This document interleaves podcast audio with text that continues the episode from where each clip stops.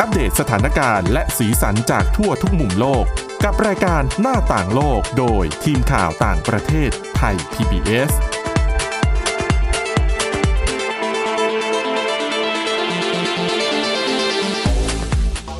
สวัสดีค่ะคุณผู้ฟังต้อนรับเข้าสู่รายการหน้าต่างโลกค่ะ วันนี้เรากลับมาพบกันมีเรื่องราวที่น่าสนใจเช่นเคยนะคะสำหรับวันนี้ค่ะ พบกับคุณจารุพรโอภาสรัฐแล้วก็ดิฉันสวรักษ์จากวิวัฒนาคุณค่ะ สวัสดีค่ะ ค่ะอ่ะ เรื่องแรกที่น่าสนใจมาก ๆ เลยนะคะ ค่ะ เป็นเรื่องเกี่ยวกับประเทศเมียนมานะคะเพื่อนบ้านของเราค่ะ ค่ะ ปรากฏว่าเมื่อไม่กี่วันที่ผ่านมานะคะ โอ้มีข่าวอันนี้ดิฉันเห็นข่าวแล้วก็ อืม ตกใจสะดุ้งอยู่เหมือนกันนค่ะค่ะ เพราะ ว่าเอ่อรัฐบาลเมียนมาค่ะเขามีคำสั่งนะคะ บอกว่าเอ่อให้นักธุรกิจเอ่อเรียกว่ายังไงดี อืม ให้เอ่อผู้ที่ให้คนในเมียนมานะคะ ค่ะ ระงับการชำระหนี้ต่างประเทศ ทั้ง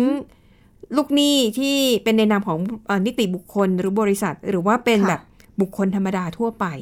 อืม นะคะ เอ่อเหตุผลก็เพราะว่าธนาคารกลางของเมียนมาเนี่ยนะคะ น่าจะต้องการดูแลเสถียรภาพของค่าเงินจาร์ดแล้วก็พยายามหาทางสกัด ไม่ให้เงิน ค่ะ เอ่อสกุลเงินตราต่างประเทศเนี่ยมันไหลออกนอกประเทศมากเกินไป อืม นะคะ ดังนั้นค่ะ ถ้าอ่านดีๆ นี่ก็คือมันก็เท่ากับเป็นการเบี้ยวหนี้ไหมจะว่าอย่างนั้นได้ไหม น่าจะได้นะคะ เพราะว่ากลายเป็นว่าทั้งนักธุรกิจในเมียนมาเนี่ยนะ ก็เลยได้รับอันนิสงส์ไม่ต้องจ่ายหนี่ อืม คือไม่ต้องจ่ายทั้งต้นทั้งดอกเลยนะคะ โอ้โห ดิฉันก็เลยงงอ้าวได้อย่างนี้ทำได้ด้วยเหรอ แล้วมันจะไม่ส่งผลกระทบต่อความน่าเชื่อถือเหรอ แล้วประเทศไทย ค่ะ ซึ่งถือว่าเป็นคู่ค้ารายใหญ่ของเมียนมาเนี่ย อ่าถูกต้องค่ะ จะได้รับผลกระทบอะไรด้วยหรือเปล่าเดี๋ยวมันเล่าให้ฟังนะคะ อืม อ่ะแต่ว่าทำไมเมียนมาถึงใช้มาตรการนี้นะคะเขาบอกว่าอ่ะนอกเหนือจากต้องการที่จะรักษาเสถียรภาพค่าเงินจาร์ดแล้วเนี่ยนะคะ ค่ะ เอ่ออาจจะเป็นวิธีที่ต้องการที่เรียกว่าอะไรนะ ควบคุมไม่ให้เงินมันไหลออกนอกประเทศ แล้วว่าเขาบอกว่าตอนนี้เมียนมาเองก็มีปัญหาของตัวเองที่หนักหนาพอสมควร ค่ะ คืออ่ะปัญหาเรื่องการระบาดโควิด อืม -19 เรื่องของเศรษฐกิจที่ยังไม่ฟื้นตัว ค่ะ เป็นปัญหา อีก ด เรื่อง ขึ้น หนึ่งที่อยากจะ ทั่ เดาว โล ก็ กค่ะ น่าจะเป็นในเรื่องของการปกครองภายในประเทศด้วยไหมคะ อ่าใช่นะคะ อืม ก็ถือว่าเป็นปัญหาที่เพิ่มบวกเข้าไปอีกนะคะ ค่ะ สำหรับเมียนมาค่ะ แล้วก็ปัญหาเงินเฟอ้อทั่วโลก อืม สูงมากก็เลยไปกดค่างเงินเมียนมานะคะ ซึ่งปกติแล้วเนี่ย ประเทศส่วนใหญ่เขาไม่ใช้วิธีนี้ อืม เขาจะไม่แบบ มันหมด อยู่ๆ ความ ก็แบบ น่าเชื่อถือนะ ถูกต้องนะคะ อืม คือไม่ให้จ่ายหนี้มันก็ก็ต้องเห็นใจเจ้าหนี้ด้วยหรือเปล่านะคะ ค่ะ ส่วนใหญ่ก็อาจจะใช้วิธีเออไปเจรจาหรือไปต่อรอง อ่าถูกต้อง อะไร ค่ะ อย่างนี้นะคะ แต่นี่ธนาคารกลางของเมียนมาประกาศดื้อๆเลยว่า ไม่ต้องจ่ายเงิน อืม ไม่ไม่ต้องจ่ายหนี้ให้กับเจ้าหนี้ต่างประเทศนะคะ ค่ะ อ่ะแน่นอนผลกระทบนะคะ อย่างที่คุณจารุพรบอกความเชื่อมั่น คืออยู่ดีมาทำแบบนี้เนี่ย อืม มันจะส่งผลต่อความน่าเชื่อถือของเมียนมานะคะ ในอนาคตเนี่ยอาจจะถึงขั้นนักลงทุนย้ายฐานการลงทุนไปเลย อันนี้อันนี้ก็เรียกว่าหลีกเลี่ยงไม่ได้อยู่แล้วค่ะ ถ้าเกิดว่าอย่างที่ ค่ะ บอกอยู่ดีๆ ดื้อ ใช่ ๆ ไม่จ่ายเบี้ยวหนี้ นะคะ กันซะเลยอืม นะคะดังนั้นเนี่ยหลังจากนี้เราอาจจะได้เห็นการย้ายฐานการผลิตออกจากเมียนมา ค่ะ อาทีนี้สำหรับในส่วนของประเทศไทยนะคะเอ่อเขาก็มีบทวิเคราะห์นะคะของรองประธานกรรมการหอการค้าไทยนะคะ คุณวิสิตลิ้มลือชา ค่ะ ก็ให้ความเห็นว่าจริงๆอย่างเอ่อธุรกิจของไทยเนี่ยนะคะก็อาจจะได้รับผลกระทบไม่มากนัก เพราะว่าโดยปกติแล้วเนี่ยการซื้อขายเนี่ยจะเป็นในรูปของเงินบาท อ๋อ เพราะว่าเมียนมาเนี่ย ค่ะ แม้แต่ลาว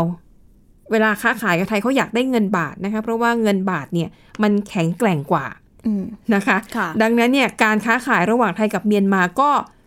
ยังคงเป็นปกติ เพียงแต่ว่าการชำระหนี้ให้ฝ่ายไทยเนี่ยก็คือจะจ่ายคืนเป็นเงินบาท ไม่ใช่เงินสกุลดอลลาร์ อ๋อ นะคะดังนั้นอันนี้ไม่น่าจะส่งผลกระทบนะคะ ค่ะ อ่ะทีนี้ไปดูกันค่ะว่า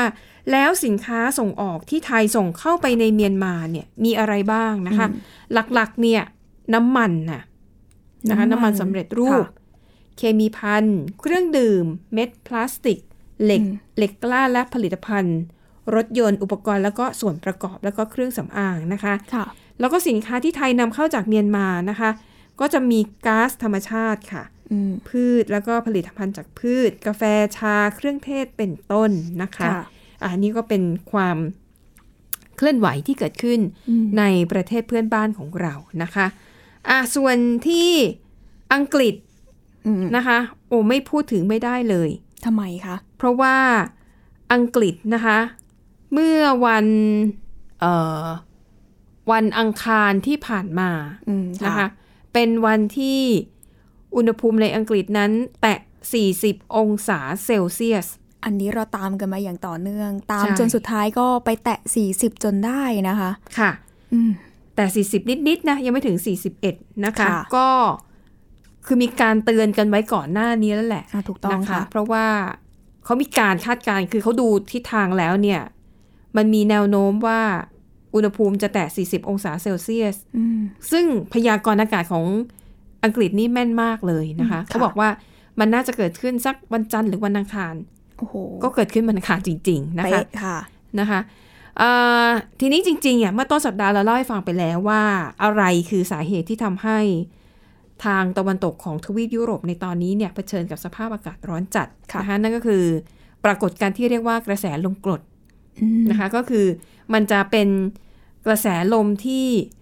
วนนะคะจะเป็นรูปเกือกม้า แล้วมันจะ เลือกมาค่ะ เรียกว่าปิดกั้นนะคะไม่ให้เอ่ออากาศจากภายนอกอะ ทาง มันคือมันไม่ เท มีการถ่ายเทอากาศอย่างที่ อืม ควรจะเป็นทำให้ความร้อนเนี่ยมันถูกกักไว้ ค่ะ ในฝั่งตะวันตกของทวีปยุโรป อืม อุณหภูมิความร้อนเนี่ยมันก็ถูกสะสมมากขึ้นเรื่อยๆเรื่อยๆนะคะ ค่ะ ก็เลยทำให้ตอนนี้หลายประเทศในฝั่งยุโรปเนี่ยมีอุณหภูมิสูงทำลายสถิติอ่ะไปดูอังกฤษก่อนอังกฤษเนี่ยเป็นที่พูดถึงกันมากที่สุด อืม นะคะ เพราะว่านี่เป็นครั้งแรกเลยนะคะ ที่อังกฤษเนี่ยมีอุณหภูมิแต่ที่ 40 องศาเซลเซียสคือว่าเป็นประวัติศาสตร์ อืม แล้วสิ่งที่ตามมาก็คือเรื่องสภาพอากาศร้อนเนี่ยเรารู้อยู่แล้วนะคะ แต่ประเด็นคือมันทำให้เกิดไฟไหม้ในหลายจุดหมายถึงไฟที่เกิดขึ้นในเมืองในบ้านนะ ค่ะค่ะ นะคะ แล้วก็ที่เป็นทุ่งหญ้า อากาศแห้ง อ่าใช่อากาศแห้งนะคะ เฉพาะวันอังคารที่ผ่านมาแค่วันเดียวนะคะ ในกรุงลอนดอนแล้วก็พื้นที่โดยรอบหรือเขตปริมณฑลเนี่ย ค่ะ มีไฟไหม้เกิดขึ้นถึง 10 จุด โอ้โห เจ้าหน้าที่ดับเพลิงนี่วุ่นเลยนะคะทำงาน คื กัน อ หนักมก บ้านเราเนี่ยถามว่าอากาศร้อนไหมร้อน แต่ถ้าถึง 40 องศา คนไทยอาจจะมีอดโอยกันบ้าง แต่ก็ถือ ค่ะ ว่าไม่น่าแปลกใจเท่าไหร่ อ่า แต่ ใช่ อย่างที่ยุโรปเจออยู่คือ ร้อนจนถึงขั้นเกิดไฟป่าหลายๆ จุดนี่มันโอ้โห ค่ะอย่างอย่างในกรุงลอนดอนเนี่ยเขาบอกว่าส่วนใหญ่จะเป็นไฟไฟไหม้หญ้า เพราะว่า อืม อากาศมันมันร้อนใช่ไหมคะ ค่ะ แล้วก็มีบ้านเรือนจำนวนมากเลยก็อ่ะเป็นสิ่งที่จริง ๆเขาคาดไปแล้วแหละว่า สักวันหนึ่งเนี่ยมันจะต้องเกิดคือวันที่อุณหภูมิในอังกฤษมัน 40 องศาเซลเซียส ค่ะ แต่จริงๆอ่ะผลการศึกษาก่อนหน้านี้เขาคิดว่ามันน่าจะเกิดในอีก 28 ปีข้างหน้า ไม่ใช่เกิด ค่ะ วันนี้พรุ่งนี้ 28 ปีข้างหน้าเหรอคะ ใช่ค่ะ เท่ากับว่า โอ้โห ไอสิ่งที่คาดการไว้เนี่ย มันมาเร็วกว่าที่คิดมาก ๆ น่ากังวลยิ่งไปกว่านั้นนะคะ อืมค่ะ เออองค์การอุตุนิยมวิทยาโลกค่ะ บอกว่า ไอปรากฏการณ์คลื่นความร้อนที่เราเห็นกันอยู่ในยุโรปตอนนี้เนี่ย อืม อีกหน่อยมันจะเกิดขึ้นจนกลายเป็นเรื่องปกติ ก็คือ นะคะ เดินไปไหนก็ก็เจอไฟป่าอย่างเงี้ยเหรอคะ ใช่นะคะ โอ้โห เอ่อเป็นเรื่องปกติ แล้วก็มันจะรุนแรงมากขึ้น คือไอ้ปรากฏการณ์กระแสลมกดเนี่ยมันอาจจะคงอยู่นานกว่าเดิม จริงๆต้องบอกว่าข้อมูลเหล่านี้เนี่ยมันก็เป็นประโยชน์นะคะ ก็คือทำให้ประชาชนเอง ค่ะ หน่วยงานที่เกี่ยวข้องในภาคส่วนต่างๆ เนี่ยก็จะได้ปรับแผนเพื่อเตรียมรับมืออ ม เพราะถ้ารู้ว่าเดี๋ยวมันจะต้องเกิดขึ้นอีก ใช่ค่ะ นะคะอ่ะนั่นก็คือเรื่องของไฟไหม้ใช่ไหมที่เกิด ค่ะ จากคลื่นความร้อนเท่านั้นยังไม่พอค่ะ คุณจารุพร ค่ะ มันส่งผลกระทบต่อการคมนาคม อ่ะอันนี้ที่ฉันค่อนข้างสงสัยมาก่อนหน้า ค่ะ นี้เพราะอย่างบ้านเราเนี่ยอากาศร้อนจนงงว่าอากาศร้อนมันจะกระทบกับภาคการคมนาคมขนส่งยังไง ค่ะ อืม อย่างที่อังกฤษนะคะ สนามบินลูตันเขาต้องปิดรันเวย์ชั่วคราว อืม ค่ะ เพราะว่าพื้นผิวรันเวย์ละลาย โอ้โห คิดดูแล้วกันว่าร้อนขนาดไหนนะคะ ก็แน่นอน ค่ะ กระทบแล้วหนึ่ง เพราะว่าเครื่องบินที่ขึ้นลงสนามบินลูตันก็ต้องระงับไปก่อน หรือย้ายไปลงที่จุดอื่นแทน เพื่อความปลอดภัยนะคะ ค่ะ เท่านั้นยังไม่พอค่ะ ค่ะ ระบบการเดินรถไฟก็กระทบด้วย ยังไง เพราะ ล่ค เขาบอกว่าถ้าอากาศร้อนจัดมากๆนะคะ แล้วมีแรงแล้วรางเนี่ยซึ่งทำจากเหล็ก มันเจอกับแรงกดสูงเนี่ย ม อาจจะทำให้รางเนี่ยบิดงอได้ ซึ่งก็อันตรายเช่นเดียวกัน นะคะ โอ้โห เพราะถ้ารางรถไฟบิดงอในขณะที่รถทำความเร็วสูงๆเนี่ย ค่ะ อาจจะทำให้เรียกว่ารถตกรางได้ อืม ดังนั้นนะคะเอ่อบริษัทเดินรถไฟเนี่ยก็เลยประกาศว่า การเดินรถเนี่ยก็ยังพยายามนะคะจะให้การเดินรถเป็นปกติ แต่ว่าจะต้องลดความเร็วลง อืม ดังนั้นขบวนรถเนี่ยจะใช้เวลาเดินทางนานกว่าปกติ เพราะฉะนั้นใครที่จะคมนาคม ค่ะ ทางรถไฟก็อาจจะต้อง ต้องเผื่ เผื่ อ อ เวลา เวลาอ๋อ ค่ะ นะคะ แล้วก็ตารางการเดินรถเนี่ยก็จะล่าช้าแน่นอนอยู่แล้วนะคะอ่ะอันนี้ก็ อืม เป็นสิ่งที่มันเกิดขึ้นแล้วนะคะ ค่ะ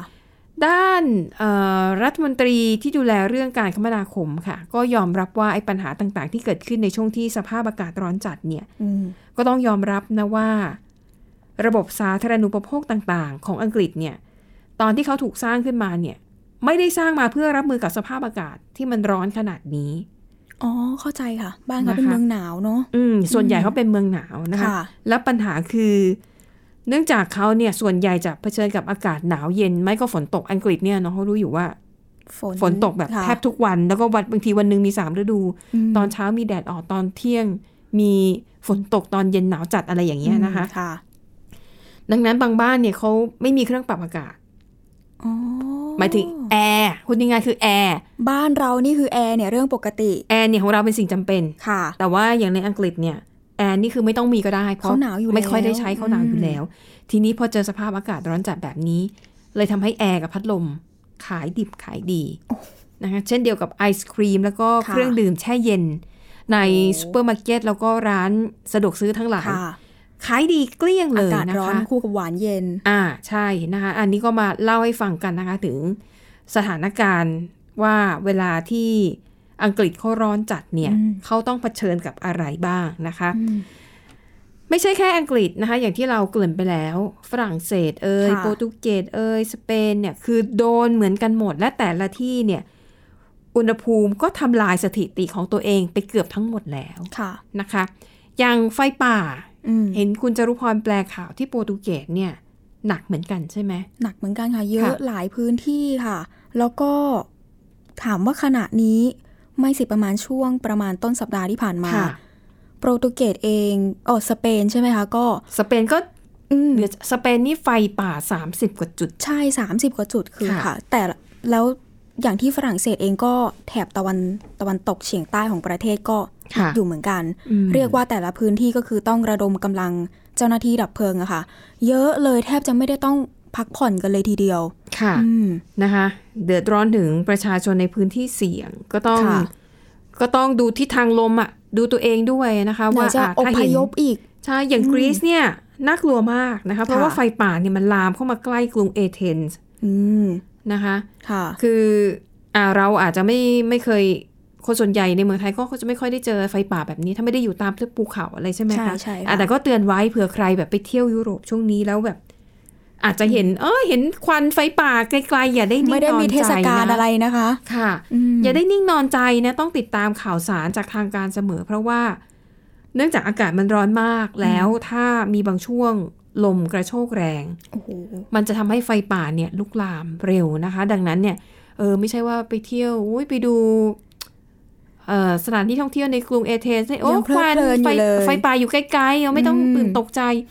ไม่ได้นะคะ ใช่ เพราะว่า ค่ะ เวลามันจะลามมาเนี่ย มัน ก็เร็วมาก นเร็วมาก แล้วบาง ค่ะ ทีเจ้าหน้าที่เนี่ยสกัดไว้ไม่อยู่ อืม อ่ะก็เอามาเล่าสู่กันฟังนะคะ ถึงสถานการณ์ที่เกิดขึ้นในยุโร ยุ ป โรป ตอนนี้ ค่ะ โหถ้าเล่านี่คือเยอะมากอ่ะไม่จบ ใช่ค่ะ นะคะอ่ะงั้นไปต่อกันอีกอีกเรื่องหนึ่งดีกว่านะคะ อันนี้ใกล้ตัวคนไทยเหมือนกันนะคะ เป็นเรื่องของผู้ให้บริการสตรีมมิ่งนะคะ คือการดูซีรีส์ ดูภาพยนตร์ต่าง อืม ๆ ผ่านทางสตรีมมิ่งนะคะ ชื่อดังที่สุดเนี่ยก็ Netflix อ๋อ เอ่ยชื่อเลยละกัน แอปพลิเคชัค่ะ นะคะ เพราะว่าก็เป็นข่าวเป็นคราวไปทั่วโลกแล้ว อืม คือ Netflix เนี่ยเมื่อช่วงไตรมาสแรกของปีนี้นะคะ ค่ะ ยอดผู้ใช้บริการเนี่ยหายไป 2 0 0 0 0 0 คน อืมจำได้คุณสวรักษ์เคยเล่าอยู่ ค่ะ ก็เป็นข่าวดังมาก เพราะนี่เป็น ค่ะ ครั้งแรกในรอบ 10กว่าในรอบ 10 ปีนะคะ ที่ผู้ใช้งาน Netflix ลดลง โอ้อืมค่ะ ซึ่งในตอนนั้นนะคะก็อ่ามีการประเมินกันว่าสาเหตุน่าจะมาจากเอ่อเรื่องของสงครามในยูเครนด้วยแหละ เพราะว่า Netflix เนี่ย อืม ก็แบนรัสเซีย ค่ะ นะคะ ก็เลยทำให้จำนวนคนคนดูในรัสเซียเนี่ยก็หายไป กระทบเต็มเต็ม อ่าแล้วก็เรื่องของคู่แข่งที่มีมากมายหลายค่ายเลยดิสนีย์อย่างนี้ ๆค่ะ อ่า HBO แบบนี้ ใช่ นะคะ ค่ะ เรียกว่าการแข่งขันสูง อืม ก็อาจจะทำให้คนผู้ใช้งานส่วนหนึ่งอะหันไปเอ่อดูสตรีมมิ่งของรายอื่น อืมเจ้าอื่นกันบ้าง ค่ะ ก็เลยทำให้ตัวเลขลดลง ค่ะ แล้วปรากฏว่าผลไตรมาสสองประกาศออกมาแล้วค่ะ แย่ยิ่งกว่าเดิมอีก ไม่ได้ นะคะ ดีขึ้นเลยเหรอคะ ไตรมาสที่สองนะคะ ยอดผู้ใช้งานลดลงไปถึง 9 7 0 0 0 0 ราย โห คือถ้ารวมกับ ร 2 อบ 0 0 แรกอื 0 ม 0 0 0 รายเมื่อไตรมาสแรกนี่ก็ ค่ะ ล้านกว่านะนะคะ แต่ว่าเห็นข่าวตัวเลข 9 7 0 0 0 0 รายเราว่าเยอะแล้วนะคะ แต่ว่ามันถือว่าดีกว่าคาดการณ์ไว้ก่อนหน้านี้นะ อ๋อที่คาดการไว้คือแย่กว่านี้ ใช่ เหรอคะ ตอนแรกทางบริษัทคาดการณ์ว่าไอ้ไตรมาสที่ 2 เนี่ย น่าจะหายไปล้านกว่ากว่า อ๋อ ๆแต่นี่คือหายไปยังไม่ถึงล้านไง 9 7 0 0 0ก็ยังถือว่าดีกว่าที่คาดการณ์ไว้ ก็ดีกว่าดีกว่า หรือว่าเขา ค่ะ หรือว่าเขาอาจจะคาดการไว้เลยกันความเสียใจไว้เยอะอะไรอย่างนี้หรือเปล่าคะ นะคะ อืม เท่ากับว่าตอนนี้ค่ะ ยอดผู้ใช้งาน Netflix เนี่ยณวันที่เขาตีการสำรวจนะ ค่ะ ก็อยู่ที่ 221 ล้านบัญชี 221 ล้านบัญชี อันหนึ่งในนั้นก็มีดิฉันและหนึ่งบัญชีค่ะ อ่าฮะนะคะอ่าก็ถ้าคุณผู้ฟังยังจำได้นะ ไอ้ช่วงที่มีข่าวว่าไตรมาสแรกเนี่ย แล้วลูกค้าหายไป 2 0 0 0 0 กว่ารายอะ่ะ อืม ก็ทำให้ Netflix ต้องปลดพนักงานนะคะ รอบแรกเนี่ยปลดไป 150 คน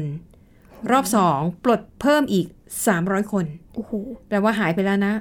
450 คน อืม และเนี่ยยอดคนดูยังลดลงอย่างต่อเนื่อง ไม่รู้ว่าในปีนี้เราจะได้เห็นข่าว Netflix ปลดพนักงานเพิ่มอีกหรือเปล่านะคะ โอ้โห แต่แน่นอน ค่ะ สถานการณ์มันเปลี่ยนอะไรมันเปลี่ยนคู่แข่งเยอะขึ้น Netflix เขาก็ต้องปรับกลยุทธ์นะคะ ว่าเอ๊ะจะหารายได้เพิ่มอย่างไร เพราะว่าถ้าหากขึ้นค่าใช้บริการ อืม ลูกค้าหายอีก แน่นอนค่ะ นะคะ เพราะว่าเดี๋ยวนี้เนี่ยก็มีสตรีมมิ่งหลายเจ้านะให้ดูฟรี ใช่ค่ะ ใช่ไหม บวกกับบางเรื่องใน ค่ะ Netflix ยังไม่มีที่อื่นมี อ่า อย่างนี้ อืม คือค่ายที่ให้ดูฟรีเนี่ยคือให้ดูฟรีแบบมีเงื่อนไขใช่ไหมคุณจารุพร ใช่ค่ะ ก็ แต่ คื จ อว่า ริงๆ Netflix เองก็มีเงื่อนไขนะคะ ที่บอกว่าดูฟรีเดือนแรก อ๋อไอ้นั่นมันเป็นโปรโมชั่น อืม นะคะแต่ว่าตอนนี้ค่ะเขาก็มีข่าวว่า Netflix เนี่ยอาจจะปรับรูปแบบก็คือทำเป็น Netflix ในเวอร์ชั่นที่มีโฆษณาด้วย แล้วลดค่าใช้บริการรายเดือนลง